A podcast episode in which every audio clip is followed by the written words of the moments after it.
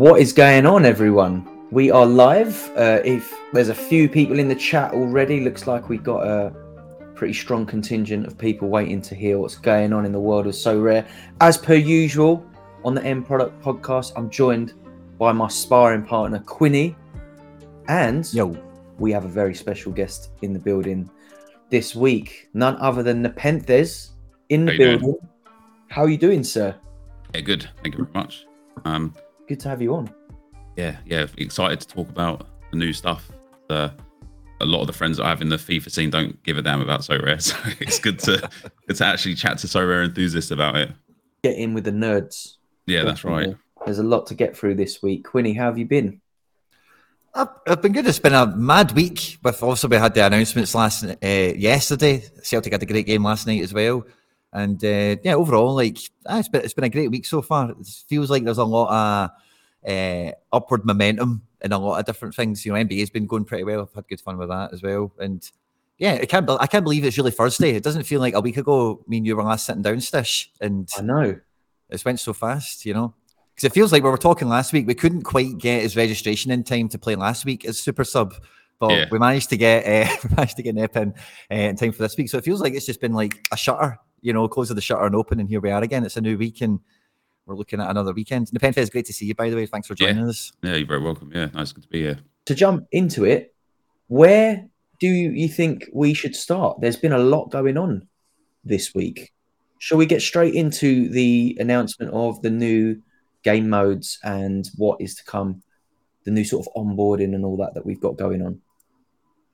Who wants to kick it off? I'm down. I'm down to. I'm down to talk about it. Yeah, because uh, I think for me, a lot of feedback that I saw and had on my my stream and content was that this screws people that have been playing free to play with commons for like the last year and grinding them up.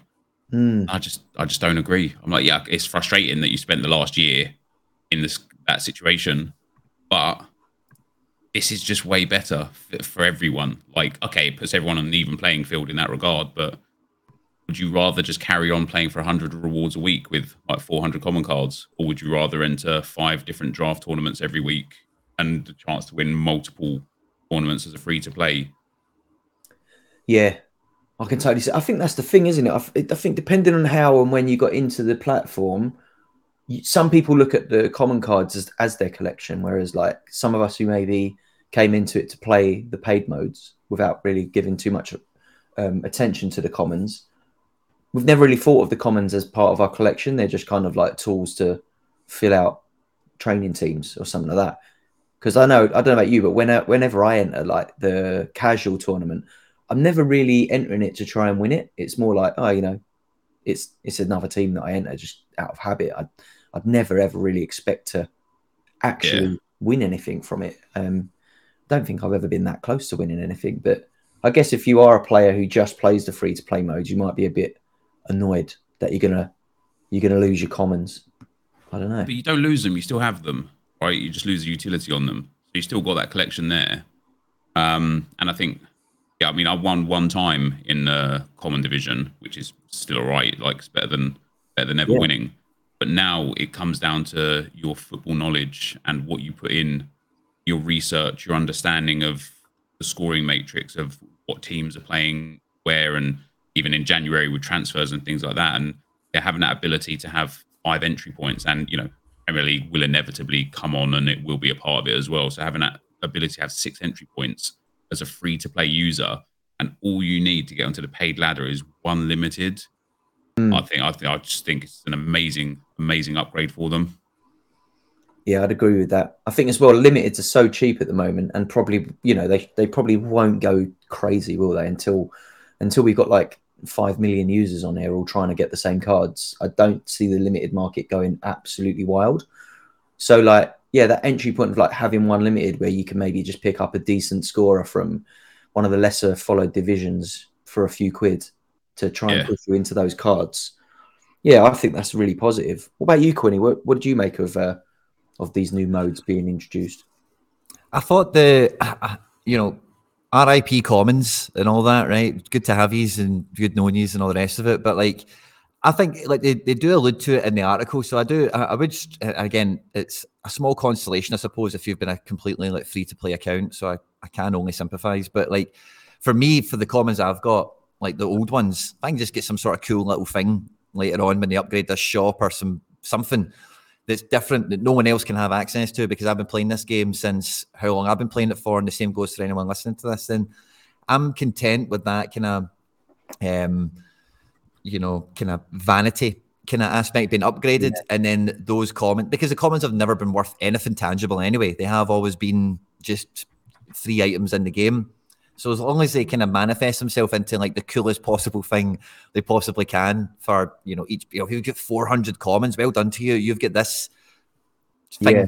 whatever they're going to make that no one else can ever have. I'm never going to have it. I never had 400 commons, you know, and that kind of thing because like the the way they're moving in now, the way Nep obviously is talking about it as well, well, the five kind of funnels that they're building out with the draft system is it's moving very much towards like a game now. It's very much moving forward to being a recreational game. And like when you move that way as well, personal, your, your personal profile, your little banner thing that signifies you becomes more and more important. More people will put time and effort into it and have any and have more levels of kind of care towards it. So it might now sound like something a bit trite, right? But in like three or four years, if you get some mad OG like bunch of stars on your thing because you had 500 commons and they were across three seasons and whatever else that, they decide to do, you'll probably be quite chuffed that you've got that on your account and no one else will have it. And that's like, that will be a part of the experience to some extent. So I don't mind it overall. Yeah, I almost forgot about that. The kind of like, there was another mention in there, wasn't there, of the kind of club shop upgrades and stuff like that as well. That I'm, I'm guessing like will become a little bit more of the experience for the the sort of like the free to play versions. They mentioned um yeah, there was a lot of like cosmetic stuff mentioned, like changing the hub of you know your kind of manager page as well as being like the centralized point of everything, and that's where they could be a, uh, do really good things with both transitioning the commons into something that you could have that nobody else could have, but also the club shop. Like if, if you've got like a landing page and you can put like you know they must have so many rights to images and stuff now that are linked with leagues. So if yeah. you put like a you know Kylian Mbappe like although not an NFT, but like a unique Kylian Mbappe like design or something that nobody else could have because you're the person that got it. Like that sort of stuff, it would be untradeable, but that sort of stuff could re- really be like trying to trying to like I don't know, like in my mind, I'm like, you know, those like photos, like Spartan Eleven photos where everyone's like you know hugging each other, and yeah. then you could build like a kind of like characterized one of those on your landing page, and the eleven that you've got you get from the club shop based on rewards or commons that you've got, like things like that, that sort of stuff. I, I think, and yeah, that would be that would be fun. That'd be a lot of fun, and it would make it a game as well, more than like a paid tournament kind of like you know DraftKings system. It would be like, yeah, I want to win something this week because I really want that guy for my my, my starting lineup picture or whatever it may be. Yeah, interesting. That I suppose as well with the advancements in like AI imagery and stuff like that as well that like the things that we can imagine might be possible with like creating some kind of image based off of your gallery or some kind of like position um, in the in the division or yeah, like trophies, that kind of thing, like the trophy yeah, cabinet. Precisely, yeah. yeah. yeah. that's quite interesting, and and I think like be interesting to get uh, both of your takes on this as like content creators as well. There seems to be quite a lot of noise from um, a lot of the sort of content creators on on the platform from you know how we present this to an audience who like watch streaming or watch YouTube content, and a lot of you know like Quinny like FC Barcelona and like oh is this the begin is this potentially the beginning of like branding your kind of club if anything to maybe like create some kind of actual excitement for viewership around and following of like you know like the road to glories and that kind of thing that we see?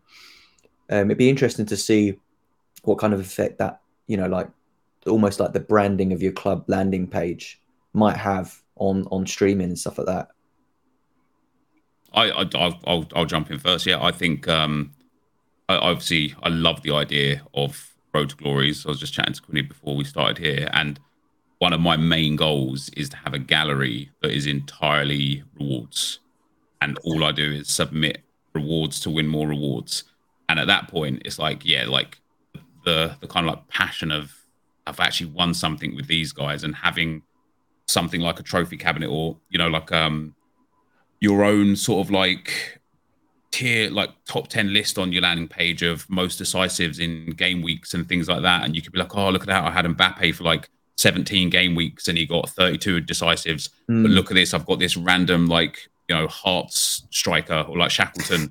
And it's like you know all of a sudden he's like pushing mbappe for that top spot of decisives over game weeks and just tracking your own players stats and things like that i think there's like in terms of like that whole yeah that whole gaming and being connected to uh, a brand or your actual club as a club i definitely think that's a possibility and I, I, I like the way that they've done it now with you know their you know graphics and some of their wording was a bit hard to understand and interpret at first and has mm. to do a mm. bit of digging and understand like talking to dan or reading the forums to see like what they actually meant but it wouldn't it just be great to be like like this is my five for like you know I've picked out for like a game week or three, and let's see what we can win from that and how this five have like helped the journey.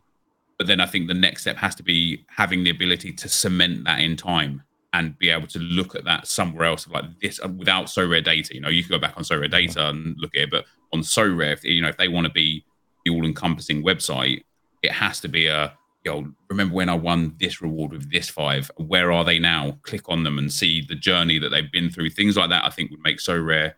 It would give you things to do when there's nothing to do. Yeah, yeah, that's a good point. I think it's uh it's going to be super interesting to see how it all evolves. Like, especially like from a user interface as well, because I think that all of these new game modes and stuff that they're talking about opening up for, like the progression, like that 240 cap, 270 cap pro you know, there was a kind of like diagram of how people might progress. And if you kind of visualize that in the current user interface, that, if anything, sounds like it's going to confuse it even more. Like yeah. way more tournaments on the front page, way more things in the way, limited, rare, rare pro, limited pro, all these things. So it's going to be really interesting to see how the dashboard and the landing pages like change. I think that you know there's not been a lot of hints towards what that might look like, but they just kind of mentioned that there'll be tweaks coming, and yeah, it's uh, it's going to be interesting to see because that is a lot of new. There's a lot of new um, opportunities to play there, and it'll be interesting to see how many or people like us who play the platform already who aren't new users. What happens to cards getting used in some of those new uh, leagues? Do either of you see yourselves dropping it into those kind of like limited uh, pro or like beginner. I mean, I think a lot of them are locked off to people with, if I'm not mistaken, you need like less than 10 limiteds to open up some of those, right? For kickoff, you need to have under 10 of the scarcity kickoff. you're kicking off to, you know, like if, if, that's the way to put it. I did a little, um, I did a lot in terms of like how confusing it might be or whatever, in terms of like the kind of layout. For anyone who's already on the game, I did a little kind of translation on all the capped modes. So, like, the way Cap 220 is built is it's underdog. That's basically what it is. So you get one card that's a dummy from the scarcity below, but I think it can score points now. But it's underdog basically. Found out that there was some kind of like hidden VPN running in the background on my computer. Which Abel Trader was trying to hack the system. Yeah, yeah, he was, he was trying to get onto us, mate. So, gonna wake up tomorrow, your gallery is gonna be bare. It was just all transferred for. That, that's it. So uh, yeah, I started like closed it down, and then suddenly everything's looking exactly how it does. So like I've been having problems with my internet here all week, and I could not figure out what it was. And just looking at my like things that are running in the background, I had this like um, ZenMate VPN, VPN which I used to use, um, and it actually ran out recently. So I don't know if that's why. It was like my subscription's up, so they're just giving me like some shit VPN in the background. It's like, oh, maybe you need to buy it again because it's uh, playing up. Yeah. But there you go. Close the uh, program, and it just kicked me off the internet. So we're back, but um, just wanted to pick back up where we was. Nep as you as we got booted off, you yeah. were making some good points about how cheap limiteds will come into play in yeah. modes. Yeah, I mean, just in general, like I, I don't remember what my train of thought was there, but just just in general, like in spite of like the gallery that I have, which is quite large, like I don't know compared to others now because they took away on Sorare Data the list to see how you know what, oh, what managers have what, which is a bit bit disappointing because it was like a a way for me to like be like, yeah, I want to be like top 200 gallery value and then carry on from there. But um, I, I love and I get way more satisfaction out of finding limited for like a free to play, you know, like and then watching those and tracking those like on the road score mm-hmm. that I've got. I bought two Amiens players for last week, and uh, one of them didn't play; he was out, and it was me not doing enough research because he was injured in the cup game in the midweek, and of course, there's not much info on that. But if I just googled his name, I would have found that. And it's that those little nuggets there that's like brilliant for content and for viewers, and to show people like this is why research is so valuable. I bought this guy for three quid on an account that is free to play, where you know won a few rewards from the Global Cup, and all of a sudden he's injured. He doesn't play in what was an easy matchup for them. Now they've got a couple of tough matchups. He's worth like one pound fifty or something like that, and I've got to take a loss on him.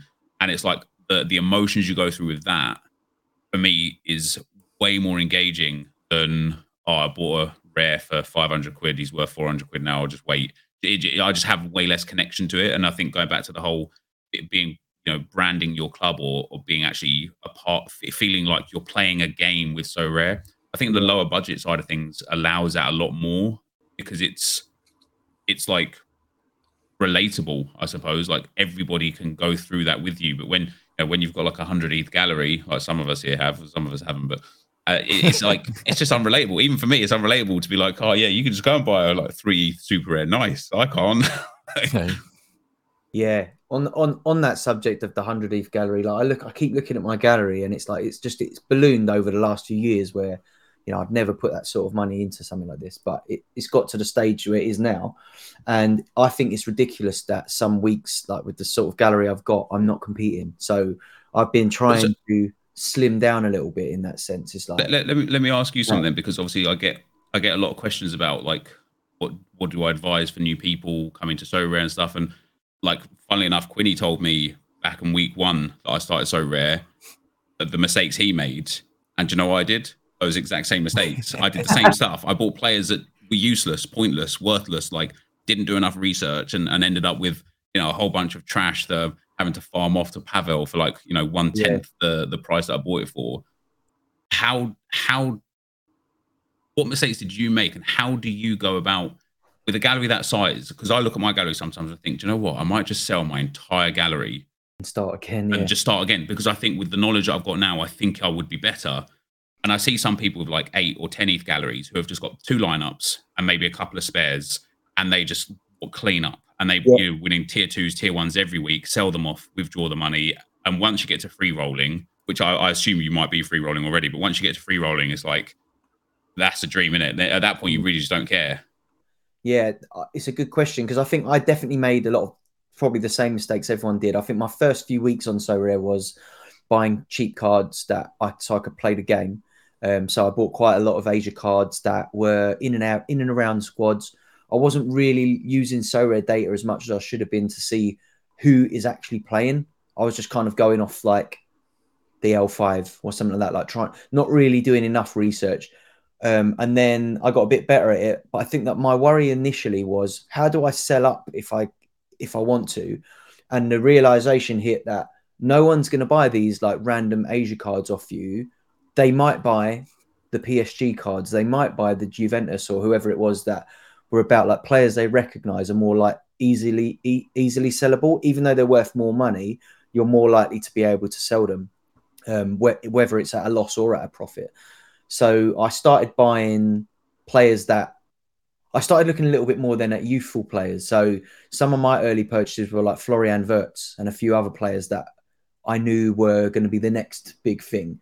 So I picked up like Wirtz and Musiala and a few other players like a couple years back. Um, Wirtz, I think, is now, and I picked up a Kroos as well, Tony Kroos, and a few players that are like better quality.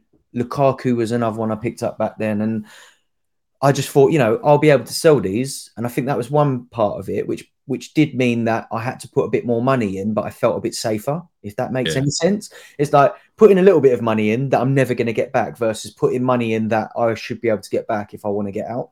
It felt like a payoff. It was like, yeah, all right, put more money in, but you know, you can get out when you want to.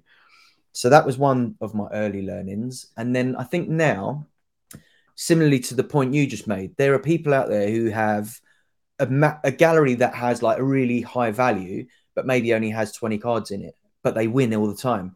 Yeah. I've got a gallery that is currently estimated at about 80 something ETH, which is nuts. But I don't I don't guarantee a win every week. I I have good weeks, I have bad weeks. Last week I won a couple of tier ones, tier two super and a limited. And that for me was a massive week.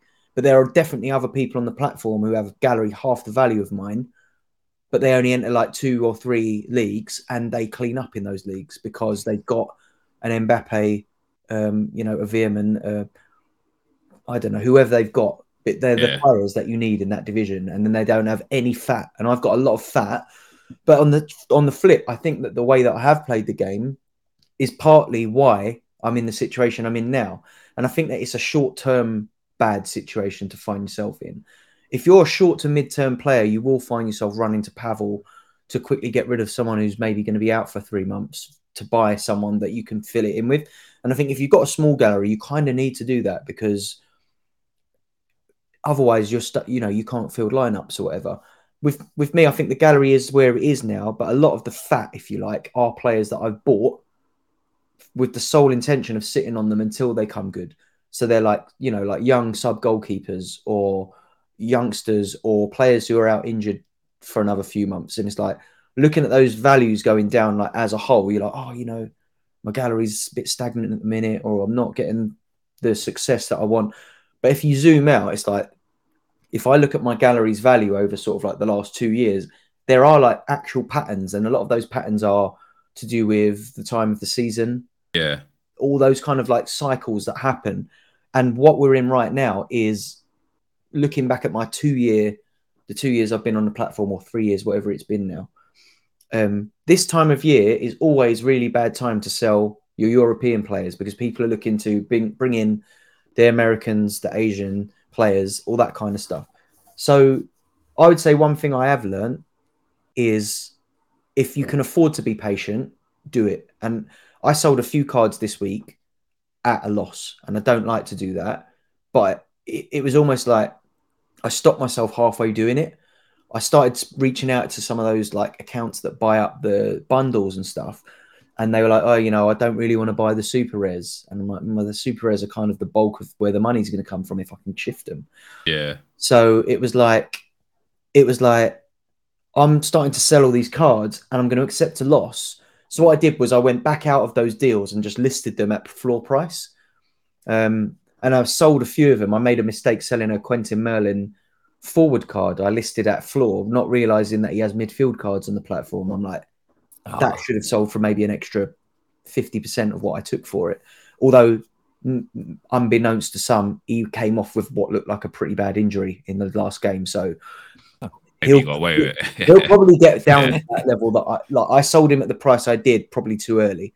He's probably then- worth a bit more, but and you know, and mo- moving on to like what the news yesterday, yeah, because I have a gallery not quite as valuable as yours, but similar in you know I don't really have too many stars. I've got a lot of tier ones, tier twos, tier threes. Yeah. With the new capped modes, is that possibly better to have Poss- matchup options Yeah. and be able to go in and out of injuries and suspensions rather than having like just being able to play the like the all stars and the regional modes because in the cap modes 240 and 270 give you a high scarcity reward and Hmm. if you finish podium and get that high scarcity you also get one of the same scarcity so now all of a sudden like i kind of like changed my outlook of like trying to sell a few of my misfits because i'm like actually mm. they could be really good in a lower cap mode yeah. This is this is part of it. I've kind of caught myself halfway doing it. Yes, yesterday when when I sold that Merlin and I saw the mistake I'd made, I was like, have I just rushed into this? And I think like I probably did a little bit because I just started looking at my gallery and I'm looking at other people and what they're winning, and I'm like, that's that's the diff- that is another strategy. It's not the strategy I'd applied up to this point, and I have been profitable. So like, it's not like I've been playing badly. I just I'm playing the game differently, and I think like you mentioned there, looking at those cap modes, it's hard to know how useful or not useful some of these cards I'm holding on to will actually be. And I think, yeah, I, I've definitely got some of those pieces where they might have a stinker one week, but next week they'll be good. And then there's a few of my cards, a few of my good cards, unfortunately, have moved out of covered leagues into like um, the Saudi Arabian league Yeah. and the Greek league. And I'm like, oh, do I sell them at a loss or do I just sit tight? Because in the next six months, we might get coverage for the Greek league Yeah. and the Saudi Arabian. And that's where people like Pavel make their money.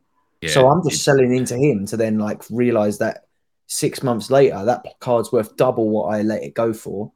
And I could probably have done with it for the utility as well. And then you just can't get it. Yeah, So maybe- yeah, then you're trying to pay like four times the amount to get it back. Yeah, I'd, I'd be very surprised if the Saudi league didn't start getting covered very quickly. Yeah. Like, Ronaldo has made waves over there, and This a few it. other players are looking to go over there as well. And there's already a few good players there, you know, yeah. and, and whatnot. So, um, yeah, I, I would be shocked if the Saudi league doesn't get coverage really quickly. it's got the Opta coverage it needs apparently. Um, Yeah. We I've seen a few chats on Twitter that it needs level 13 or above, and people have listed, you know, like the Australian A League, the the Saudi League, the uh, I think it's like the Swedish League. There's a few divisions that, and I've, I can't. I might have even been yourself on John's podcast talking about, you know, they might that obviously costs money. Therefore, they need to kind of like sign a license with at least one or two clubs from that league to make it sen- make sense to pay for the Yeah. coverage. Yeah, And I never really thought about that point before because I'm always like, well, why have we got Ukrainian cards that aren't technically covered in their division? And it's like that went probably the other way. Is like, oh, you know, we got the license to sell cards, but the the money they'd have to pay to cover the entire division is more than the money they'd make from selling the Shakhtar cards, perhaps. yeah, yeah. So yeah, so you made a really good point there, and I think, but this is a global game. We've seen how many leagues just open up almost at the drop of a hat. One license for like the Croatian league, one license for the Swiss league. It, you know, we, Af- Af- the Athens clubs in Greece um, could open that up quite easily, and now with Ronaldo um, in in in Saudi Arabia, how easy would that one to be pick up to pick up if you can mint Al Nassr cards? Do you know what I mean? It's um, it's one of those things, isn't it? It Yeah. it, it's going to happen. So I think patience. If you can, aff- this is another thing though. Is like, can you afford to be patient?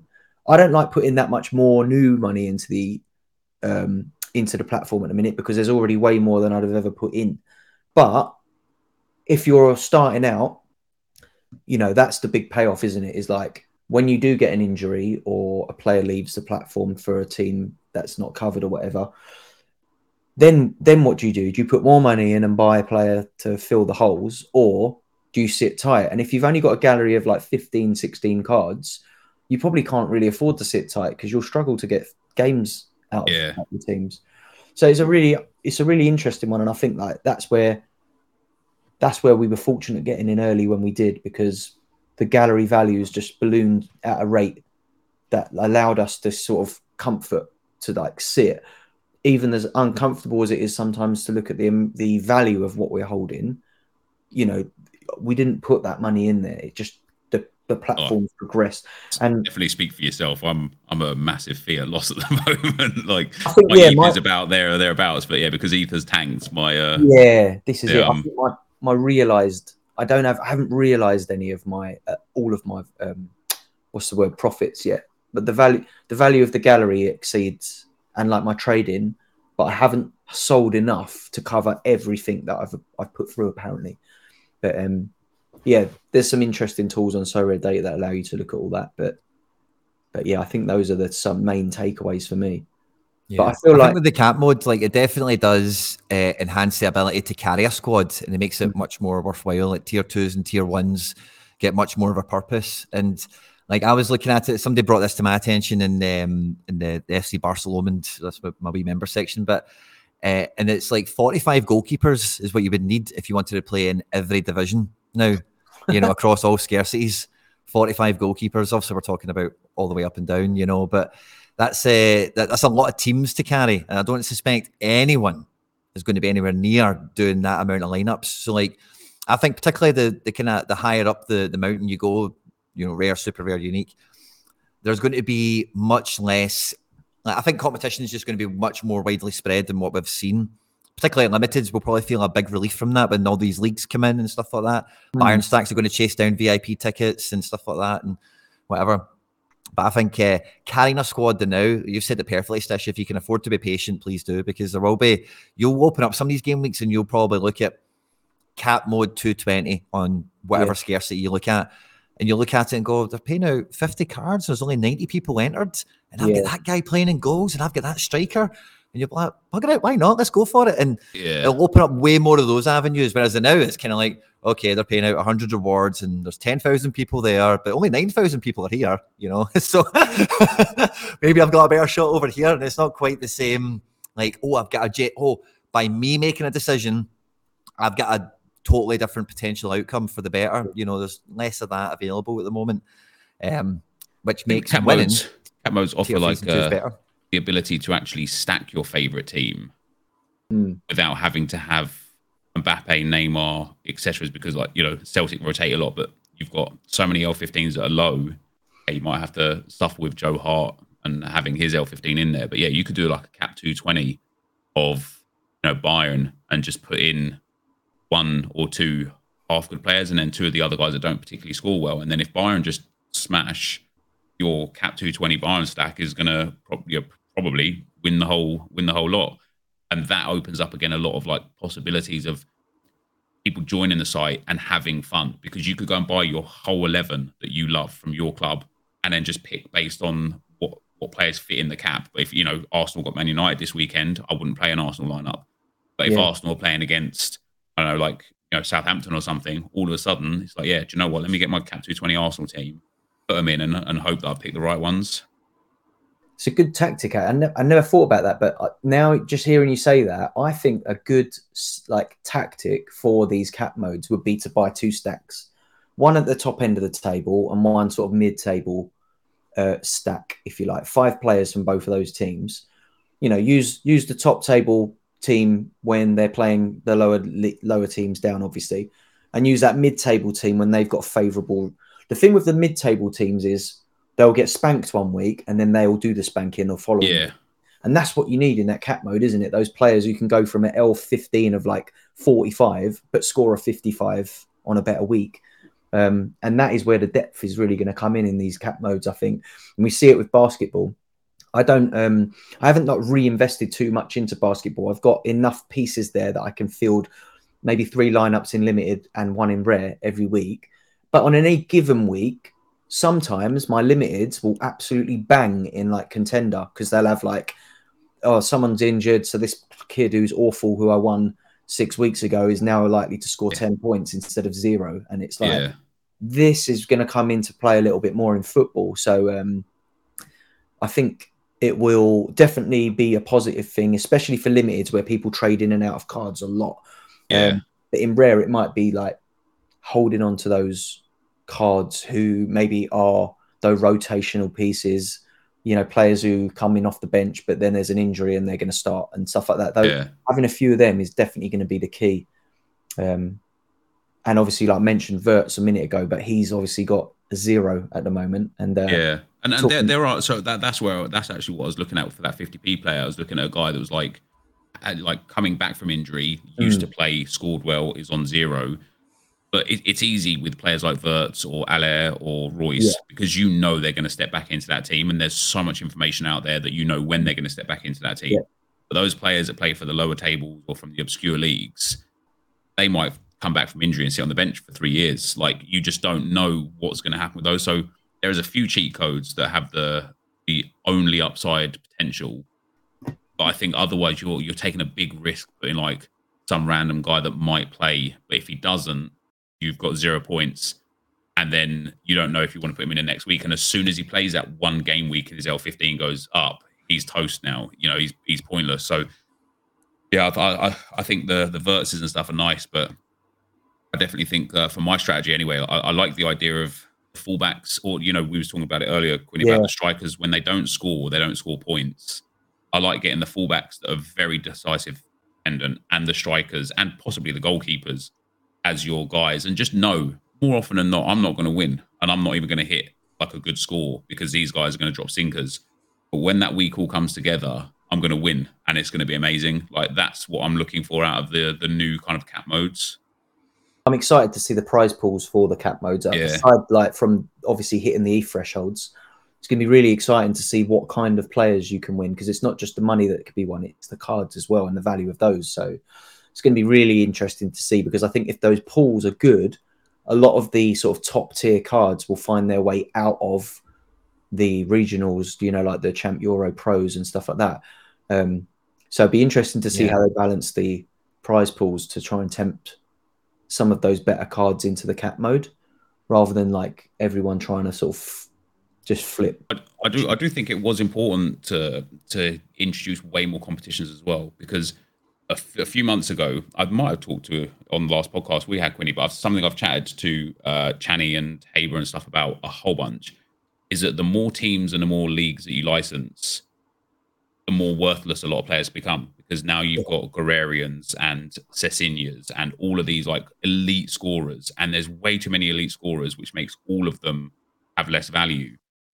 So having way more places to put them is going to give them way more value because now all of a sudden, you know, your your PSU fans and all the kind of like top players of SO5s, they're not going to be happy with one Carlos Hill. They're going to want three or four because he really suits the bill in multiple different areas, hmm. which is just going to bring the price of everything up. And all of a sudden, it puts you in that kind of positive cycle then again of even winning a tier two or a tier one has grand value rather than oh, it's a, oh hopefully this guy starts. Like I literally won a tier two last week, rare. It's like four quid.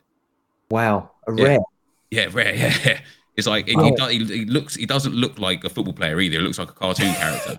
And it's like look, he, his last sale was four pounds, and it's like he plays. Wow. So when the capped mode comes in, he might shoot up to 20, 30, 40 quid. But yeah, the, all of these more, all of these modes, and and the fact that the markets right now are quite stable. I feel like I feel like they've corrected to a nice area. I just think uh, it's it's a really good spot for Sorare to be in. Do you see him, Quinny? Yeah. Sebastian Nachreiner or whatever. Yeah, mate. Doesn't he look like a character, a cartoon character, man? he looks like something. I'll see if I can throw this on the screen. That is crazy. Um, I mean, I, I was thinking as well, selling some of the recent rewards I won in, when I in, in this sort of like flash sale that I had in the week, and I was well surprised at how cheap some of the rares Oh, were going. It was a tier three, I beg your pardon. I thought it was a tier two. Was My it? bad. But yeah, it's it a, a four pound rare is amazing. Like it, it was hard to find a good rare for like forty or fifty quid uh, not that long ago. So you know the the barrier of entry is lowering a little bit. I think a lot of that is to do with the market cycle, like I said, the time of the season, all that kind of thing. But overall, I feel like most of the recent um, announcements have been taken pretty positively by by all of us. I think one thing that I will pick up on that a lot of the players who hold Asia cards have um, voiced their opinions on is the new time of which the the lock uh, is taken for um, for your lineup. So at the moment on UK time, that's eleven o'clock in the morning on a Tuesday and a Friday, isn't it? And I think it's going to change to three p.m., which not which won't affect that much in Europe, but it will affect um, apparently quite a few Turkish um, fixtures, um, particularly Korean fixtures, and it'll also mean that some of the J- Japanese fixtures, as well as the Korean, will split in Yes, a game so I- week and half. I had a detailed look at this. I had a discussion about this on Twitter and on my stream yesterday. And yes, it's correct. It does impact 11 of the 33 game weeks in the K League. But sometimes there's only one or two games impacted, not Hmm. the whole cycle. And based on last season, the actual difference between how many were impacted last season versus this season, it's the same. And what I think people are missing out on the most is I, I, like I get it right. It does favor Europeans. It does favor hmm. Europeans, but the first impacted game isn't until the middle of April. That was a weekend game that now becomes a midweek game, and the first impacted game that is a double game week doesn't happen until the fifth of May. That gives people a lot of time to organize their gallery and prepare to get out of any assets they might have that are now going to be impacted by that. It's not that big of a deal, in my opinion. Yeah, I, I looked at it as well because I have quite a few Korean cards. And when I saw a lot of the noise on Twitter was like, oh, it affects 11 out of the 33 game weeks, I thought, well, that's awful. That's like two thirds of my utility gone on some of my better cards. And I got the fixture list up and I literally went like fixture through fixture. Look at that. Like I went through the 33 games that are like already look, look, my screen's like No, I've lost me. Uh, uh, there, There we you go, go. back in the room. Uh, so I went through all the 33 fixtures, and as you said, in terms of them being impacted, yes, they are. There are 11 game weeks that are impacted, but in fact, the impact is not that they won't be covered or they get a double game week. It's more that most of those means that the game week will be split. So, like two or three of the fixtures will be on the Friday, which means that they'll land in the midweek previous Yeah. and then the other two or three will land on the weekend. And initially, I thought, well, that's not too bad. So long as I've still got utility for those cards. There are three game weeks where there will be doubles, and the team that is most hardly hit by this is Pohang. They're going to have a minimum of three double game weeks, and this is before we've had any uh, ACL fixtures announced as Yeah. well. By the way, so Pohang are going to lose three. Ulsan are going to lose two, and they're definitely going to have ACL fixtures as well. Um, who else was it? Suwon are going to lose two, and then there was like three or four teams that are going to lose one game each in a double game week, based on the fixture list that is existing right now, without any changes happening. Obviously, with cancellations and postponements, we might get more, but um, it's it's like that's not too bad. But one person pointed out to me, I didn't think it was bad, but then I I oversaw the point that they made that if you've got say like one or two goalkeepers or just like one and a backup, and then your team's playing on the Friday morning, then the rest of your outfielders are playing on the Saturday. You can't field a lineup on the Friday because you've only got a goalkeeper and no outfielders. And then on the weekend comes, you've got a no goalkeeper and four outfielders. It's like, ah, and then we think about that. Yeah, and, and I do get that. That, that and, and that, that's where what I kind of like mean by like you've got until April and May until this actually impacts you. The first sort of like Mm. like I think the first three months of Yeah, yeah. fixtures aren't impacted at all. And I didn't quite get through more than just a couple of game weeks uh, for last season. But last season also had multiple double game weeks and multiple split game weeks. So it's not like it's new. It's just different. Like I, I bet if the, the person that made the spreadsheet that I saw, I bet if they went back to the old timetable and did the exact same kind of like setup and experiment, they'd find that there would still also be a whole bunch of doubles and a whole bunch of splits for the midweek. So I, I don't think it's a huge, huge issue. Um, I, I, I do agree with PSU fans in one one regard, though. It's like they've made a fire to put out, and it almost wasn't worth it. It, it, almost was like a. Like I, I love the fact that it's going to be 3 p.m. because the amount of times that you know 11:15, 11:30, I've got some news and I'm like oh, crying out loud. Yeah. But I, I do, I do think that if it, the the only solution would have been a rolling lock, where as long as somebody in your team in your SO5, like, what the way I believe it should work, and this might be like, no, maybe not. As, as soon as a region has begun, that should lock all of the cards that are in like teams with that game week. That's what I personally believe because up until that point, nothing's happened. So changes of teams are open to everybody. But even that, that's like complex. I'm sure that'd be very difficult for Sorare to to introduce. But yeah, I, I think the all the changes they've implemented, this is one of those ones where you're like, even though it benefits me, why would you have done this? You knew this was going to wind people up. You were better off just keeping the good news only and leaving everything else the same until you had like a proper formulated plan where it didn't impact anything. yeah. Yeah. I think as well a little bit with Sorare is like part of the reason that we do part of the reason I enjoy reading those announcements more than once is because sometimes you can hear what they're not saying and you can read between the lines on some things or whatever. And with an announcement like this, sometimes what they don't say is equally as important because this announcement gets followed up with a post saying, Oh, Alok and Dan are going to do a Twitter spaces tomorrow. So any questions you've got, come in there and we'll talk about it. It gives them 24 hours, to take the temperature in the room. What is Yeah. everyone is everyone annoyed with that? What did they think about this? Is this a Get some answers problem? Prepared, yeah. We've got all these things up our sleeve, right? What ones will we give them today? Right, okay, well, they want the lock thing for ages. We'll talk about that. And then they wanted to talk about this, so we'll talk about, you know.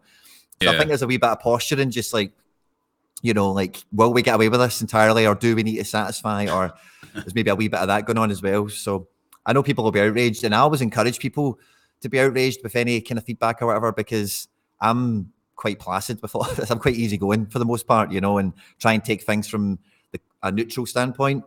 And you need people to fight the corner of whatever is being like shat on because you know, if you don't do it, no one does. Basically, you know, you, Yeah. everyone in this game looks out for their own gallery, Yeah. that's kind of uh, an important factor of it. So I'm always like, I always like those tweets when I see them, and I'll always engage with them and whatever. And I always encourage people to do so. But I would also, in the same breath, is uh, you know, don't crucify them until they come to the until they come fully to the table with everything. You know.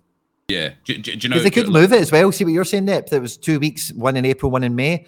We could get Yeah. to the end of the European season and they might just and go. then they, they change it and 10 it doesn't impact anything. Yeah, exactly. Yeah. It, it absolutely could be. Yeah.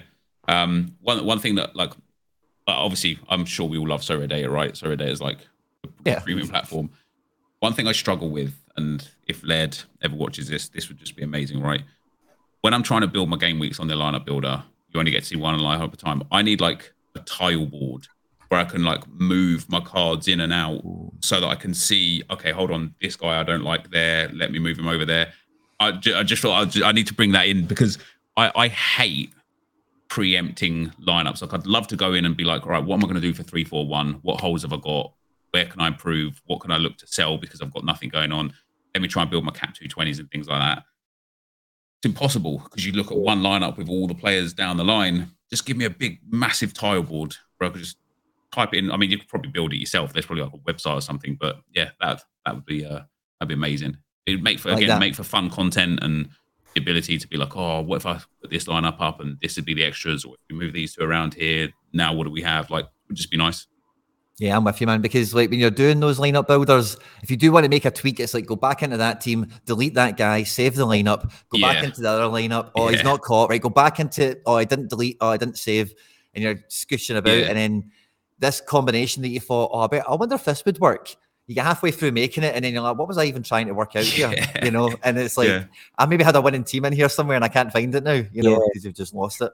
So yeah, Well, great yeah. suggestion. I love that too. there's so many good features on there. But I, I, I love the idea of a bit of drag and drop, like from one lineup into the other, and see how that impacts your potential score, or something that kind of says like this is your most powered, like in terms of your collection, this is the the division where you hold the most weight. Uh, like so, maybe go there first and look at that as a potential lineup based on like projections for the week or whatever. I got in touch with with Laird as well this week because I was trying to I was trying out Chat GPT, trying to figure out ways to use that to help me make Lineup. in, yeah a little bit more like decisions. So like I was looking at cap mode and wondering if there's like more you know in terms of like the way that we project potential scores. Um, talking about like the home and away kind of bias. So like picking those players who have like a much higher average score when they play at home versus away games. And I thought it'd be really useful on Sorare data or on a like spreadsheet or something of identifying players who have like a, a much higher ratio of like home to away or or opposite so that I can kind of see right that player's at home this week they're likely to score f- you basically on cap mode you need to score something like what 5% per player Yeah. more than they did Yeah. so if you can identify five players who are going to score 10% more because they're at home, um, and you select them, then you're in with a good shout for cap mode. And I was, I said to Laird, is there a way of like scraping the API for like to find out what that ratio of home versus away is like without manually going in, you know, clicking the home and away on their scores, taking a note of what that is, then putting that into a spreadsheet all manually for like a hundred odd players or whatever. Um, and he said that that's something that they're looking into. So you know, like, have no doubt. Sorare data, the team there Do, seems. to be do you think though that if it goes too far, and Sorare data effectively just picks your best lineup, you know, like you showed earlier with the NBA thing, right, where you're just like, boom, there's your lineup.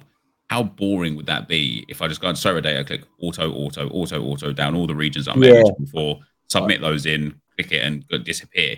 It, I- I'll get zero satisfaction out of that, even if it wins, because I'll be like, oh, I didn't do anything here. I might, I'm the bystander to the to the product, and that's not what I play Sorare for.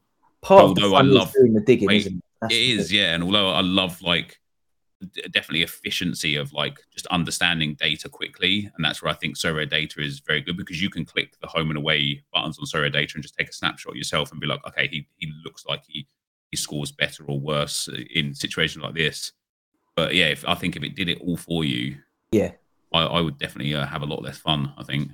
Yeah, I- it's more of like an indicator, isn't it? It's like give me a rough idea of what I've got and what they're up against, but you still know you know, like that machine knowledge versus like actual ball knowledge or like watching the game. Oh no, like I might I might feel like I have a better knowledge of like what that starting lineup might be, or the likelihood that that player is actually going to keep a clean sheet that they think it's going to keep. And Yeah. there's still a lot of that involved in it. So I think, and another thing as well is like as a player of Sorare, you know full well that 90% of the people who are winning cards on Sorare are in data, are on Sorare data, doing exactly what you've done. Yeah. And if you don't tweak it a little bit, you are just going to find yourself behind everyone. So it's like the trick with Sorare data, I think, is using it as an indicator, but then digging a bit deeper, watching players, obviously, but then obviously like other sites like FBref and looking at like their scores per 90 minutes played or so if there's a player coming in, it's like, well, if they play a full 90, what are they likely to score versus like the sort of 15 minutes they tend to get last season or something like that. And I think that's the thing is that's really exciting about the transfer market and this time of the season where players are moving and you think, is that a good move for that player? Is this a good move for that player? And trying to react before everyone else on the platform does, because you know every time there's a move, the market reacts, prices go up or down based on how we all think that move is going to be. But I, I love getting into the depth of what are the stats? Is that a good move? What does that? What's that manager's history with young players? What all those kind of things are like. You can't. That doesn't come from data. You have Yeah. to know a little bit about the philosophy of a team versus you know, or like, is that player's attitude? Has he left that team because he's fallen out with the manager? Is he likely to fall out? There's things like that that you know you don't have data on that. You have to know. So I think there'll always be an element of having a bit of knowledge to Yeah. this. That um, but yeah, I think Sorare data as a tool is like really useful. I've, I've got an interesting question for, for you both and for the viewers when they come to the comments of this and stuff. I I believe that you can start with nothing, especially now more so than ever. That you can start with nothing and within 12 to 18 months have a one plus ETH gallery without spending anything, especially now with what they've got. And I get asked a lot, do you make money from Sorare? How do you make money from Sorare? How much can I withdraw? How can I withdraw? And I'm like, steady on, like you got to get the basics in right Mm. first, right? Do you think that's possible? And uh, what I believe is, and do you agree, like it all comes down to effectively time and knowledge. If you put the time in, even as a free to play player, the amount of Bundesliga lineups I've seen this week that don't have Wirtz in their team, Yeah. I'm like, you haven't got a clue what you're doing. You're just going to lose. Now, he might drop a stinker, but just to have him for those 35 tokens and then have a secondary midfielder like Kimmich, the 60 odd tokens, that's a quarter of your budget for a quarter of your team, but you've got two well beaters in there. So it's like having that time and knowledge from free to play. This is what I'm going to pose to do on my free to play account. Is that I I hope that by the end of 2023, my gallery is worth more than a thousand pounds as a free to play user, without really trading. Like buying players when I think they're cheap, selling them when they're expensive, sure, but not actually going out putting in eight percent offers on loads of things to sell them at ninety percent and stuff. yeah, yeah. Do you think that's possible, or or am I dreaming? I definitely think with what's been laid out in front of us, it's definitely much more conceivable. I would have agreed with you beforehand. Like if you'd, you know, like getting out of common into limited is probably the hardest part of that journey, if you know what I mean. But once you've got a couple of limiteds locked in and you're starting to roll with the punches, because like I'll never forget. Like early in the platform, like you, you kind of mentioned it earlier, Nep. I, f- I forget if we were actually recording at the time or not, but like when you've got like when you've got OP players going around like Cesinhas and, and whoever, right? And it's the, at the time, so there's only got the K and the J and MLS and a couple of pieces over here and over there. They are exclusively the Apex Predators. And then the more choice that comes out, there's more people to choose from. By virtue of that happening, the leaderboards become deaf, dumb, and blind to maybe 40% of the market, I would suggest, give or take. So because there's blind spots, particularly in those limited competitions as well. Once you've got the first couple of limiteds, and this is the kind of point I was I was hoping to make when you intimately know them because you've only got three or four of them, you've only Yeah. got ten. You know they're at home to this team, and this guy's now going to be on pens because that guy's suspended or whatever. Then um, you you have an edge on the leaderboard because again, kind of like Visticius saying, you know, numbers. Football is probably the hardest to predict sport probably in the world and so many metrics. You know, who's going to win, how many goals, clean sheets. You know, it's impossible. So um, I definitely believe it would have been possible. It would have been a proper grind. I think. I think it's been made a bit easier now. But I, I would 100. percent Yeah, I would go along with that for sure. yeah. I I agree. I think it'd be really interesting to see how these new sort of like progression things work out for players who maybe pick up their first limited from, you know, like a free to play. How easy is it going to be to win that first limited? I think that's the that'll be the hardest thing is like winning that first limited, and then how how you progress from there into the next division without buying any any cards. I think um I definitely think it's possible to turn maybe like a 50 to 60 quid into a, a, a, grand. But I think that if until I see how potentially easy it might be to win a limited and how good that limited might be to take into like the 270 cap or that kind of thing, I think that will be interesting to see. And so, like, following your uh, road to glory will actually be really interesting in that sense. And I think I've got friends of mine who kind of like joined the platform, but maybe like lost interest in it a little bit. And it'd be really interesting to kind of like reconnect with some of them and be like, you should try the free to play or like yeah. use that, use a couple of your limiteds in this instead. Cause like maybe some of them have not bought a goalkeeper still because when they got involved, even the limited goalkeepers were still 100 quid or yeah, 200 Yeah. Yeah, and now they're not. You know, you, you, can pick a limited goalkeeper up who starts for like 30 or 40 quid if you know where yeah. to look. And if you really do your digging, you can pick one up for 15, 20 quid. Like, yeah, if you know who's made a move recently, etc. etc. And that, that he said, that's the game. That's the part of the game, as well as like winning divisions is part of the game. It's not all about having a win in the division. It might be that you picked up a card that is fifteen dollars, and next week it's twenty, and you sell it, and then you reinvest that twenty into two players who are a tenner and then they go to 15 20 quid and you reinvest. It's that's that's another way to win on the platform. And i was i did a i did like an asia build in limited like a squad of 11 players that was $75 the other week. And the last time i checked that is now at like 95 so that's already 25 in profit before it's even had been used in a lineup. And yeah there's so many ways to turn a profit in the game um, and I think sometimes there is too much focus solely on winning cards. And it's like winning cards should be seen as like a bonus because you can scrape the ETH, you can win a card, you can. But the, the, the, the zero to a thousand thing is really interesting. I think it'll be really interesting to see how these like new cap modes at the end of the month when they open, it'll be a lot clearer.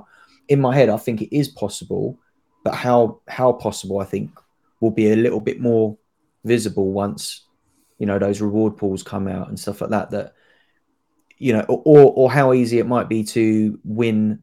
I think from the if we look at the Global Cup, you could go from zero, win a few of the sort of collectible pieces, sell them for fifty p to two quid, depending on yeah how early you get rid of them. Um, and it's like, yeah, like I probably won eight to ten quid's worth of like collectible cards on the Global Cup, and I played. I was awful at it. I had a really, I had an absolute stinker on the Global Cup. Um, I, you know, I went a bit bit too Argentina heavy at the beginning, failed in the first game week, and then as it went on, everyone else sort of like had the same team as me, and it was like, yeah, and he was already too late behind. Yeah, what, what, one of the funny things about the Global Cup was on my free to play account, I started it for the Global Cup because it was like, hey guys, now's a perfect time to get involved as a free to play yeah. user. What I did, and one of the things I did on that was I didn't build a team for the Global Cup. I built a team for commons after yeah, the yeah. Global Cup. So now that they're changing those commons, I've done myself dirty in the Global Cup because I wanted to use them somewhere else down the line, and now they're cutting the you know cutting me off at the wrist there.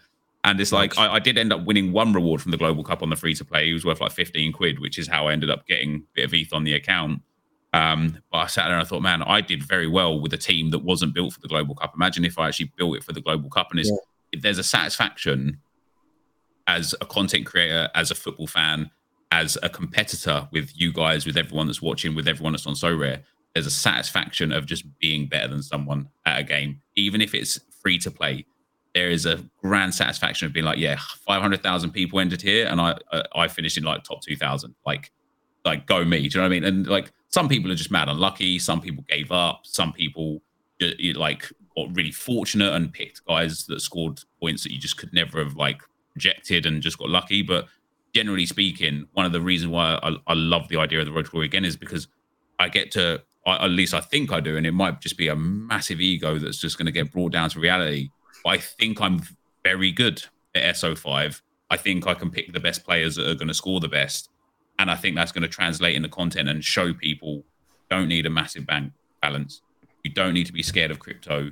You Yeah. can enjoy the journey, the understanding of football, finding players and teams you've never found before, and have that chance over a long period of time of changing your life with it as well. And I, I like that kind of like like romance just really brings me in. Yeah, no, I totally get that. I'd agree with that. I think um, One one thing I was going to say, sorry, Stish, just to cut you in there, but like there's uh, on this kind of vein of what we're talking about. There's a comment come in here saying that, uh, Baird 07, he's been playing for two weeks and he feels it's very difficult to win a limited. Just to kind of tie that into what we're saying here, at the moment with limiteds, right? If you do, part of the reason I think Nepenthez can achieve this over 12 to 18 months is because I think to achieve that, you need to build a team that is going to be able to be. you- You're going to need to build a team that can be entered to potentially win cards in cap 270. Because when you read that article, the philosophy of the, the the rewards, I've put my notes away, but the philosophy of the rewards for the new system is best cards up at the higher cap modes that feed you double bubble. So you win limiteds and you win rares. You know, so if you can compete in that, you only need one or two victories to go in your favor, and you know that goal's achieved. On top of that, at the moment, we've got All Star, America, Challenger, Champion Europe, Second Division, Specialist, Under 23, and Underdog. Was that like eight divisions or something? Yeah. After this change, we're going to have that same core, right? Expect eh, no underdog and no specialist. So losing two divisions, but we're going to gain three capped modes and you're going to gain five divisions where you're going to gain La Liga Limited, Bundesliga Limited, Serie A Limited, etc. So if you're finding it difficult to compete in specialist now, that will change very quickly. And very he- here was one thing that I'm interested to get answers on is I, I actually think there's four captain modes, right? 220. Yeah, there, there's 220, 240, 270, and kickoff. Not really a cap mode, but it's, Okay, it's there. kick off for Uh, yeah, add that into. Yeah, Yeah. if you're a new player, you probably don't have too many. But also there is, um, so if like so you get the amateur, the pro, and the the one in whatever the one is in between. I'm interested to know if you can play all of these at once, because what Yeah. did transpire is that when you draft your eight commons, you can play them multiple times in multiple divisions, which is how you'll have enough commons to play um, the limited um, the limited the cap 220 basically. That'll be your common. You'll have to take it from there. So you can play but let's say you draft Donnarumma you can play Donnarumma as your limited 220 common goalkeeper and play him in the French league like draft mode right um which is so I'm interested to know if you can play all three but then is it also going to be all three of those modes for all five of the leagues because if it is that's now 15 I don't think they'll go to leagues. I think it's I think the cap modes are like all stars yeah. almost, you know. Uh, not not the cap mode. Let me get the um. Or the semi pro and the yeah, the semi-pro that stuff because that's league specific. Now, is that league specific as in the sense of you have to submit Ooh. one league, or is that league specific as in there will be one league for each one? The way I read that is you're on board as being La Liga, so you're going to be in the La Liga thread through that. Oh, okay. That's the way I read that. So you come out the other side of that, and then you're doing all the other stuff that the Yeah. caps and whatever. So, so you think that's going to be locked to people that play into the capped mode? I think that'll be homogenous. Yeah, I think that'll Yeah. be like all La Liga cards, who you're competing with, who you're selecting, what you're rewarded. E- Yeah, I even, mean- even so, as a free to play user, and this is how I think it'll be a great way to get into like Cap 220 modes as a free to play user is you will effectively be able to rinse and repeat that. You you know you won't Yeah. progress like in academy. You won't progress to the next until you finish the first, which is winning a limited. So once you get to the end out of the pro, where you have to have four or five limiteds in there, you've now got a team, or you've got an ability to sell, get some players that you know will do well in 220, and that's where I think the progression really comes on, and especially the cap 240 for limited. You know, like you said, Stish, like it's five percent on top is all you need. So finding those players that regularly score 100 or 200 percent more, like those, you know, those guys that get 35 points when they don't score a goal, or 80 points when they end up getting a decisive, they're going to help you pick up those five bucks, maybe only once or twice a month, but all of a sudden you got 10 bucks in your account. Now you can go and buy hmm. three or four players to help in another area, or to buy that you think are going to double in price and go again. And uh, like, although it's, I hate the wait. You know, like I'm, I'm so eager for tomorrow's tomorrow at 11 o'clock. You know, I just can't wait for it. Even though the first game doesn't kick off till three o'clock, tomorrow at 11 o'clock, I'm just so eager for it. I hate the waiting. I do. I like. I, I'm genuinely like. so excited for the next six, nine, 12 months of like, yeah, th- this this could be a good way. Like, I, I genuinely think you can farm it, but then I then comes the realization of if you can farm it and everyone can farm it, it's gonna be shit in it because everything it will just be worthless. Like anything that offers too much to people that don't put money into the platform, if all people are doing is taking money out of the platform, it's going to be a bad look, and it's it's just not going to work long term. I think anyone who really likes football, it's hard to just like sell up and leave, though, isn't it? Like I, I think like people might come in with the intention of farming, but then once they get into it, they're like, oh, yeah, because that was me. I think like my initial, my initial like involvement with Sorare is like I, I'm a massive football fan, but I also had like an interest in the crypto side of things, and I saw my friend trying to get me on this for ages. He went, he was in like Football Index and all that before. I never really got involved in any of that then this came about. I had some Ethereum and I did see it as a farming exercise. I was like, oh, this will be much more fun than just putting it in like a yield farming thing and like getting a little bit of ETH each week. I was like, oh, I can get ETH every week doing this, but I'm playing football. And I wasn't really thinking about it from like how much fun I might have doing it. But now I, it's more about like, I think the gameplay had its own like level of value, which is far greater than I expected. And I would, I think anyone who really likes football, who does find their way into this, I'm pretty confident that like a high percentage of them convert themselves to like that. Their their their conversion rate from like non-paying to paying must be quite good for for a yeah. free play game. Which is why like, I also think that they're very open to like giving out lots of limiteds to free yeah. to play because once you get that one limited, yeah, you're like, ah, oh, do I just go and buy the next limiteds are. Yeah. But, but I say to people a lot, like, you know, I, I, would never suggest to someone to spend money they don't have or put in money they can't afford or, you Absolutely. know, not pay their rent or anything. But I, I asked, I got asked a question before of like about just like gambling or draft kings and things like that.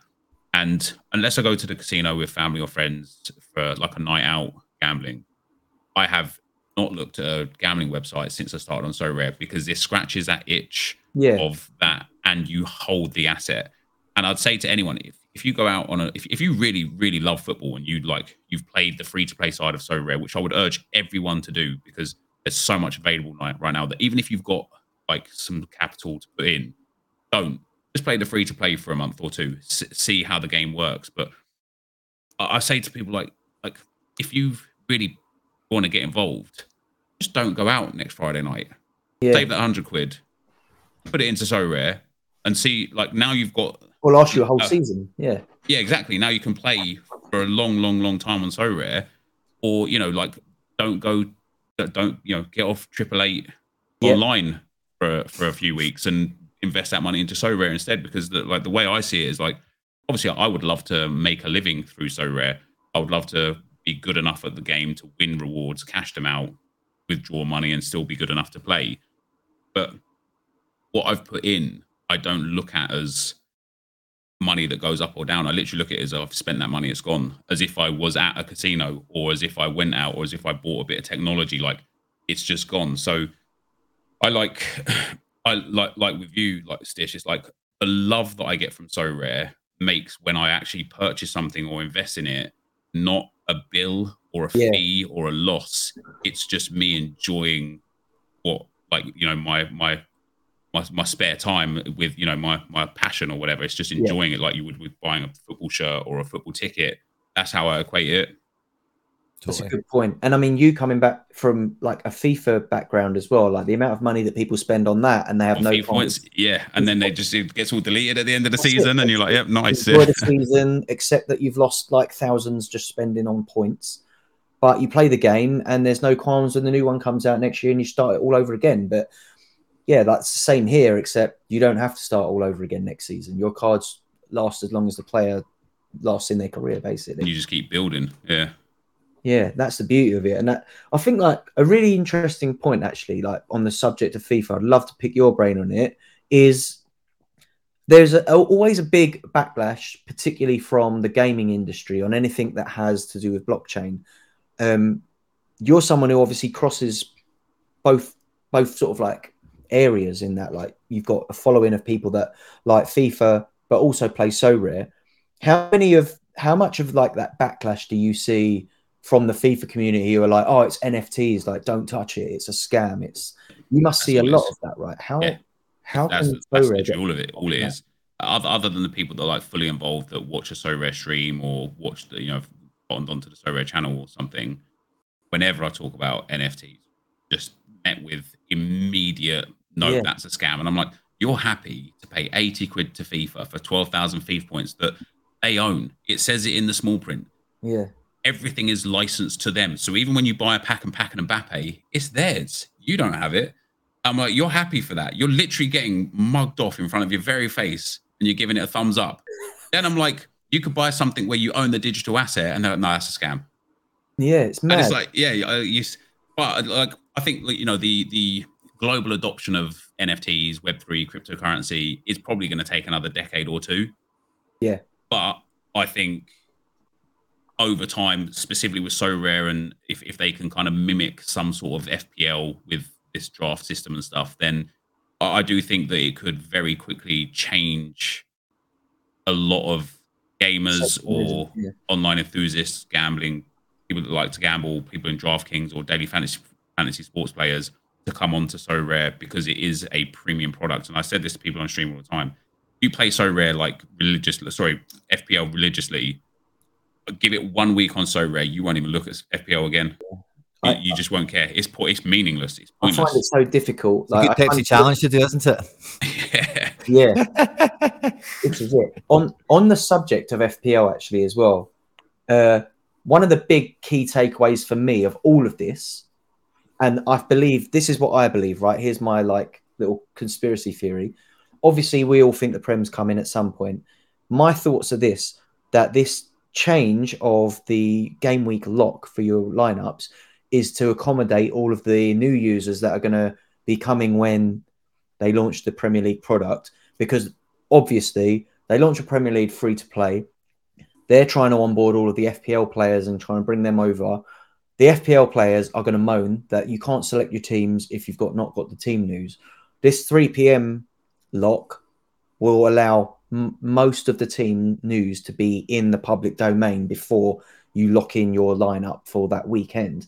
So my thinking is this: they see the potential onboarding of FPL users and like Premier League fans as bigger than the user base we've currently got now, who are getting upset about the lock, the new time of the lock, and they're preempting the potential moans that they're going to have from all these new users that are like, why can't I? How can I set a lineup without knowing the news? So um, I think this for me cements it. Like I've always been up and down, like, oh, is the Prem coming? I'm I'm certain it's coming now because I think that's Yeah. exactly why they've done this. Uh, what do you two think about that? Definitely Hopefully. feels like the writing's on the wall, doesn't it? Yeah. You know, like, and again, like what you're saying there, like the the the detail that Nepenthez has brought to this conversation over the Asian stuff, Sorare would have had access to that info as well when making this decision. And I know it's easy for all of us to, or a lot of people that are affected to go, oh, it's 11 game weeks and it's this and it's that. But like, if you know, if you're looking at it from a bird's eye view, if the actual implied difference is negligible to zero, Hmm. then I don't know if they really have prioritized one group over another. It's On- like we can note- change something to make something better, and you guys are actually no worse off than you were last season. Yeah, and on that No, it note, Josh like that. in the comments, he said there were eight teams who had double game weeks and two fixtures split at the weekend in the first five game weeks in the K League last year with the old cut off. Yeah. And now there's none in the first five Yeah. game weeks this week this year. So This is There you actually, it's it, it might just be different games that are missing the cut-offs and being put in midweek instead of weekend, but it's not more. In fact, it seems like it's less. Nep, I know you hold Romulo in the uh, Chinese Super League as well. Yeah. How many Yeah. double game weeks has he had? Because I've, I went through three, three on his on his like one one year on his There last one go. year. So, Uh, and, and one of them, he got 56 points in the first one and 100 points in the second game. yeah, And it's like, yeah, I missed out on that 100 points. Like, although I didn't own him then, but still, yeah. on Having that, the best ball in that double game week, that would maybe wash the face of this That- a little bit better, wouldn't it? that needs See, to so happen. I, I, I- I somewhat agree with PSU fans on like, like best ball is not the option though, is it? Because all you're going to do is you're going to put in an all sand stack, and then you're going to have on the wi- on the weeks that they've got double game weeks, people that can afford to are just going to go and buy the best stacks in limited rare and super rare, put them in, get two shots at a, at a big score, and they're just going to dominate, and and it will be unfair to people that only have the one shot in the teams that they they put in.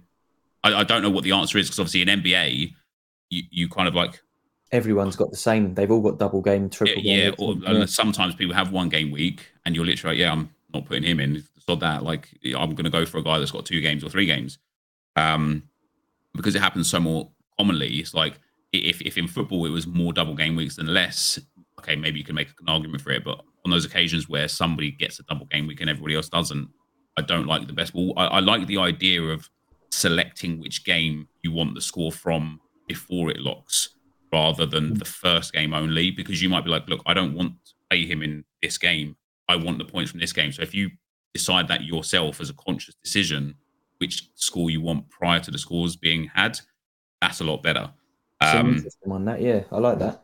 because that's effectively what you're doing when you put a player into a lineup anyway is you're making a conscious decision that you want that person's points from that game I like that, and that adds a Uh, new differential as well because if people have got that same player, but they pick the different score. yeah, you- yeah exactly it could make a big difference in the yeah the end of the week yeah Interesting that. I seen just in the comments actually someone whose whose uh, name did pop up in this discussion quite a bit was a uh, K Sorare Sorare or K oh, great Sorare. Uh, and uh, they were the one actually that that pointed out to me that as much as they're not using losing utility, that's where like the split of the game weeks comes in difficult for people who maybe have one goalkeeper and are going to lose, you know, the likelihood that they can field a full team in any given like midweek or weekend game week where like the Korean fixtures or the J League fixtures are split into two. Um, and they're in the chat now, and they've just pointed out that the uh, the point we were making about the K League um, only like having the same sort of amount of fixtures. They said uh, that that was in a World Cup year, um, and the deadline will definitely negatively impact K League compared to previous years. Oh, okay. Well, that's an But- interesting detail to add in. I suppose I'm not but you know, the 'cause the World Cup this year was well, wonky, wasn't it? Yeah, but also the year before there was a Euro League during the summer. Sorry, the um, the not the World Cup. The yeah, the Euros. Also during the summer, which would have impacted game weeks and locks and players not being in and being in. Like there's always fair. you know. Then the year before that there was COVID and like there's going to be something. You know what I mean? Like it, it- there, something impacted everybody every time, right? Like you know you have a, like last night uh the Dundee game got called off Yeah. because of a frozen pitch. So I've I've missed out on chance at winning a reward now because of that. Because of you know existential circumstances, you, you I don't think you can. I don't, I don't think picking a league and saying let's just make sure we facilitate for that league is as like I think it's just as bad as saying let's not facilitate for that league at all. I, I, think making sure, as I say, like one of the comments there was uh, from from Josh that last time around, let's find how many it was again. Uh, there was two fixtures split at the weekend in the first five game weeks in the K League last season. Okay, it was a World Cup game week. It, and, and I'd be interested to get Soares Soares uh, opinion here. You have until April until the first weekend to midweek split, and until May for the first double game week. How much time do you need to reorganize your gallery? How much time is a fair amount of time for a change implemented to make a difference? I think that's more than a reasonable amount of time. I think the main impact is the goalkeepers, isn't it? The goalkeeper situation, because it, it suggests now that, like, obviously getting the outfield players, you can kind of pick uh, some pieces that you can move around. But I think m- a lot of people probably only have one rare goalkeeper. And I think, like, especially in the, uh, a lot of the people that have, like, voiced their, their, um, their differences with this are people who play um, Asia, particularly Korea, because we can see the fixtures um, that are going to be affected. Um, so I guess it is one of those things, isn't it? It's like the rare goalkeeper situation. Because I think like the limited one's not so bad, you know, like if you have to reinvest any money, there are options out there for like maybe thirty dollars, forty dollars. But with the rare goalkeeper, you're looking at another three, four hundred quid. And it's yeah, I can kind of I, I can see I haven't like gone deep enough into my own gallery to see like where I will be affected, but I'm sure I'm gonna be at the brunt of a few of those splits. Um and I guess it's like it's going to impact people who play outside of their regions as well. Less so. There's definitely a lot of players um, that like to play like the Korean League or the J League only, and maybe enter those lineups into those. Um, um, what's the word? Um, the region, the regional tournaments. Another thing it probably will impact as well is you know how we see at the moment with the America um, leagues being open, but we've only got Liga MX, but we've only got a few covered teams or minted teams from that. So like it's actually really difficult to field a team or win, and it means that the prize pools are all a lot lower as well. We obviously know at the moment we don't have um, licensed J League for next season. It's still like in talks. So not only does this create a little bit of a difficult situation for people who are holding Korean cards, the prize pools, as it stands, without that license from the J League, means that the Asia prize pools are also going to be depleted a little bit unless that license comes in. Nicholas has said on Twitter that he does expect it to come in, but if it doesn't, it starts to make that, that Asia region look a little bit difficult. And I can understand what people are voicing there. Yeah, yeah, it would be pointless, and unless aren't they getting the A League? well, we ha- wouldn't that get put into the Asia League? Fingers crossed. I think if it does come, it goes into Asia, right? It's yeah, yeah, part of that continent. It's in the ACL. It's uh, so yeah. Hopefully, I mean that's. And, and then if they do start, you know, scoring or licensing, you know, Al Nassr or the Saudi League or you know, think, yeah, China. It's, it's yeah, going to apply yeah, Chinese League. Yeah, all of a sudden, you know, it, it could it could be the place to be. You know, like it's, mm. it's a lot of if buts, you know, a lot of speculation on that regard. Um, and, and even with prize pools in general, you haven't got a clue what they're going to do with these prize pools come game week three, four, one. They, they could be incredible. They could be awful. You know, more tournaments could be less prizes across the board everywhere else. Like, it's, it's just. Oh wait, have you got news? Could you have? You? Yeah. No, no. I'm just. Uh, I, I, think they're going to be good. I think they're going to be good. I don't know. I hope so. I hope so. Fingers crossed, but it'd be interesting to see. I'm definitely. I feel like a lot of us are waiting to see what cards are in those pools, as well as obviously having the E threshold's great, but really intrigued to see like what kind of card wins we can get if we get like into the upper echelons. Um, and it'd be really interesting to see are we targeting this or are we just is this just a side game to try and win a bit of extra cash? Um, I had a look at the the uh, the kickoff. There's a unique kickoff, and I've got I've got a unique available this weekend, and I was trying to figure out: do you go for the unique kickoff where you can win a unique? There's only three prizes though, so I think it's still. I think obviously it, it deters whales because you can't play it if you've got more than ten uniques, if I'm understanding it correctly. That's correct. So like yeah. it's exactly for people like me who I own currently three uniques. I want to add another one so that I could open up that D1 potentially. But as it stands, I do own three uniques. There's three uniques at stake. You can win three uniques. They are tier three uniques though. Or do I go into D2, U23 or Challenger where where I can play? Use still use one of my uniques in there. Um, and possibly win like a tier two or get lucky and win a tier one super rare. I, I um, think it comes down to the strength of your L15 under 55 super rares. If you've got really favorable L15 under 55s, I would definitely play that. I mean, when you look at the ratio, it's 21 people have entered, three rewards. That straight away gives you the best percentage of prizes across the whole platform, right? That's like Mm. 15% chance, you know, top 15% win a reward. I don't think that happens anywhere else. Obviously, it's a bit of an exclusive thing. How, however, of those 21 teams that have been submitted, how many of them that are just people that have got some stuff left that have just thrown it in there? So if Yeah, you're putting an actual dedicated lineup in there, I think you've got a great chance of winning a unique and you know something that I plan to do at the lower level on a road to glory is farm kickoffs. I, I wanted to do it now before these new changes, right? I, I think it was That's easy to finish to 500. Yeah, I, like I, I, genuinely think, especially at the lower level where there's a lot more liquidity in cards and a lot more freedom of just picking up a guy that you think is going to all out is like is there to farm it. But you've got you know six or seven really quality like mid-range uniques. I, don't, I know it's a lot easier said than done. They're, they're you know they're very exclusive. Um, every time you win one, sell it off. Reinvest into some more quality elsewhere, Yeah. Well, and it like it allows that snowball. the kickoff unique is actually super rares plus one unique. So it's just pretty much the same as what you could do in D2. So it's like I've got one unique available this weekend. My main problem, I think, is what's putting me off at the minute from it is my forward option. Because it has to be uh, under 55 average, which a lot of my super rares are like that anyway, to be honest. Um, got a couple that that kind of like buck the trend, but most of them are like in that sort of area from where I've won tier two and threes down the line. Um, my I don't my forward options this weekend in terms of forwards uh, super rares are really, is really poor. So I'm like, I think like an a, a below par performance in a high in a decent performing super rare team with a unique in it to bol- bolster that score up. And my unique should score well if he plays. I'm thinking I'm more likely to win a tier two super, like realistically, than win a tier three unique, which could be more useful than the tier three unique as well. Because I think depending on what region I win that unique in, I might just be sat waiting to get enough uniques to enter a D1.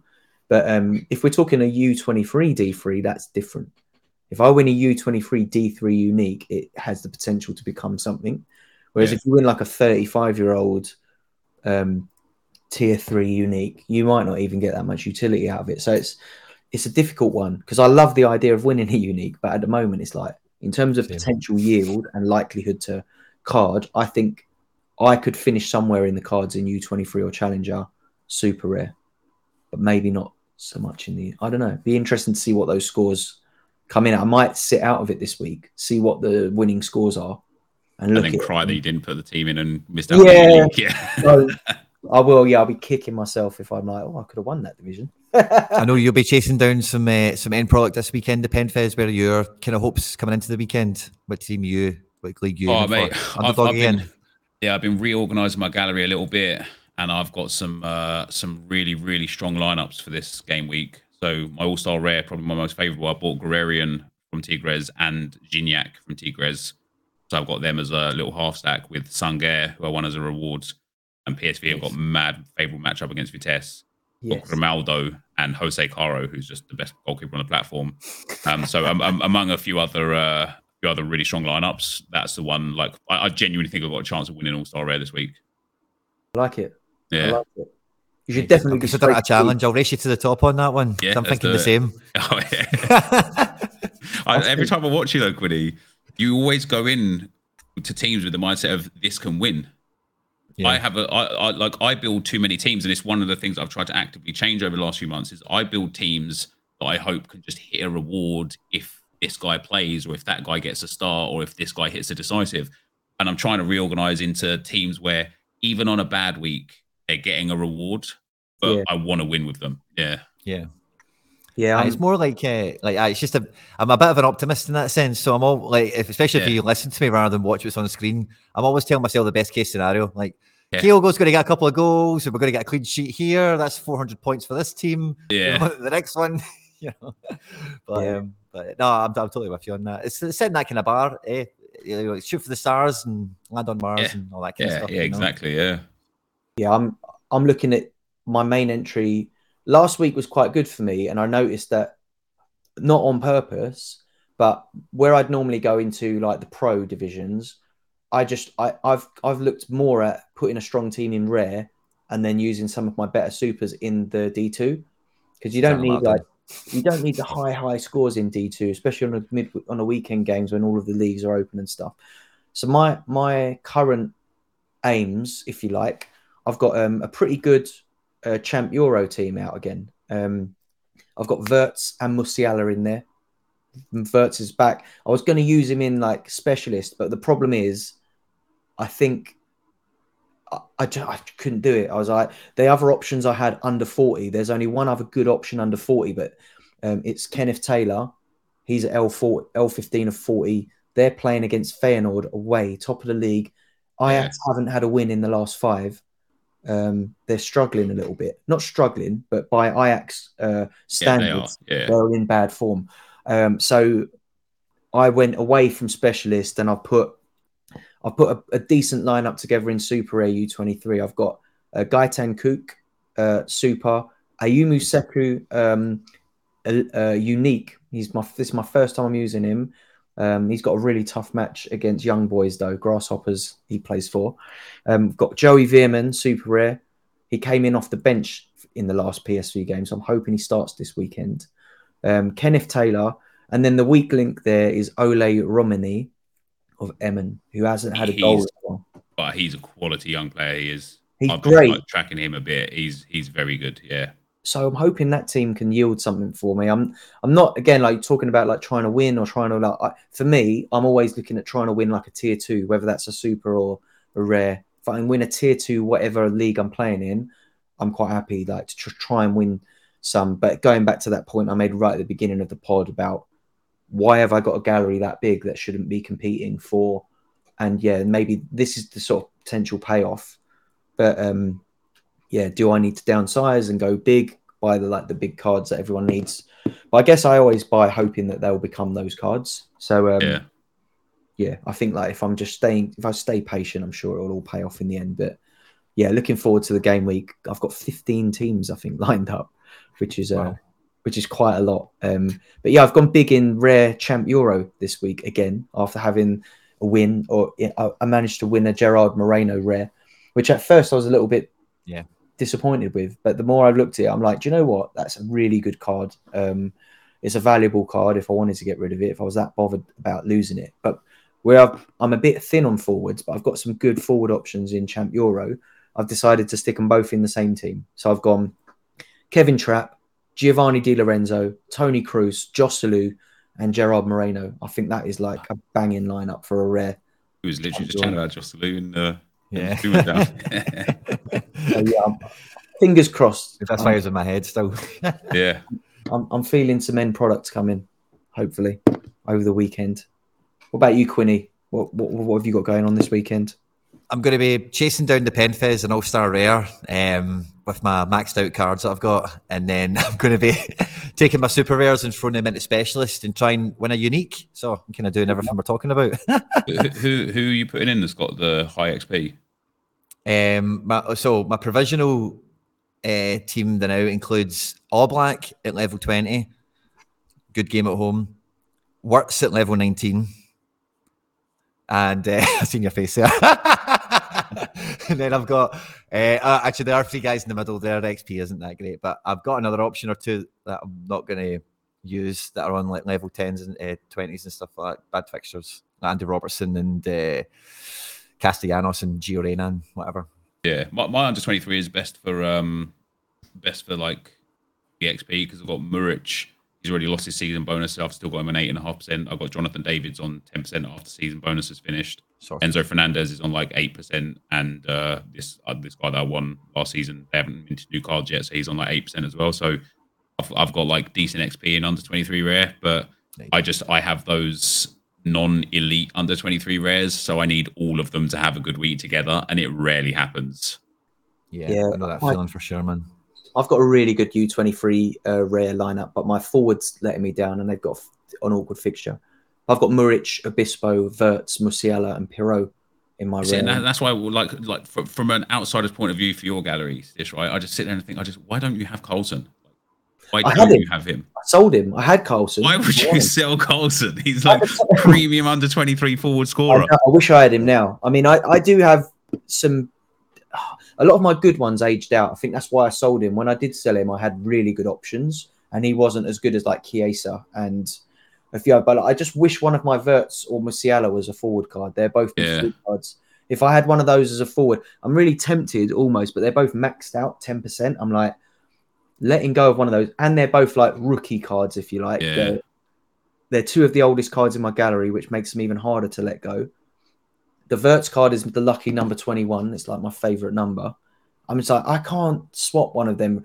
I almost need to spend out, but I can't spend that money on a forward card. I'm Carl, Carlson's actually. I, there, I saw a few rumors that he's like linked to Manchester United. Hmm. I he, I know he ages out at the end of the season. Um, but yeah, he he's a little over one ETH at the moment. I think Hmm. that is an was- insane price. I'm I'm actually tempted to just invest a little bit more into to buy him because I I just think that's way too good of a price I've been really tempted. unless he goes to United. I feel like about 500 quid. if if I if I could sell a few more bits on my gallery, I still think like Vinny Junior is a good pickup in terms of like the elite. With the he's got years left, doesn't he? He's got another two or three years, and maybe I need that. You know, like or I'd love to win a Haaland. That'd be nice.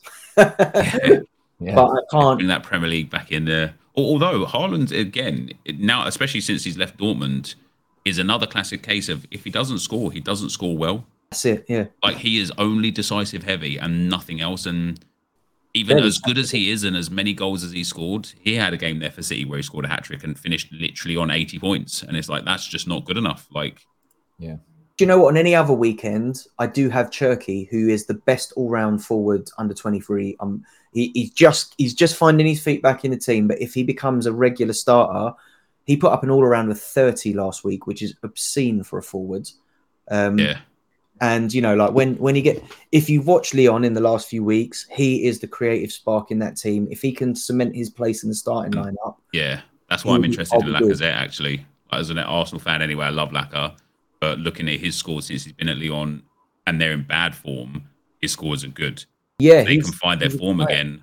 Like Laka, Cherki, a lot of the Lyon boys could could end up being like monster scorers. Yeah, they need to hit that form. But yeah, I watched them a couple of times. It, they're a little bit wasteful up top. Like they make a lot of chances, but they don't put many away. They need like a Patrick Schick up top or someone like that who they can just feed the ball into. Because Laka sits off. He sits like a bit of a false nine, Yeah, and and Cherki's like a Cherki's like a number ten, almost like a creative midfielder who plays through the lines.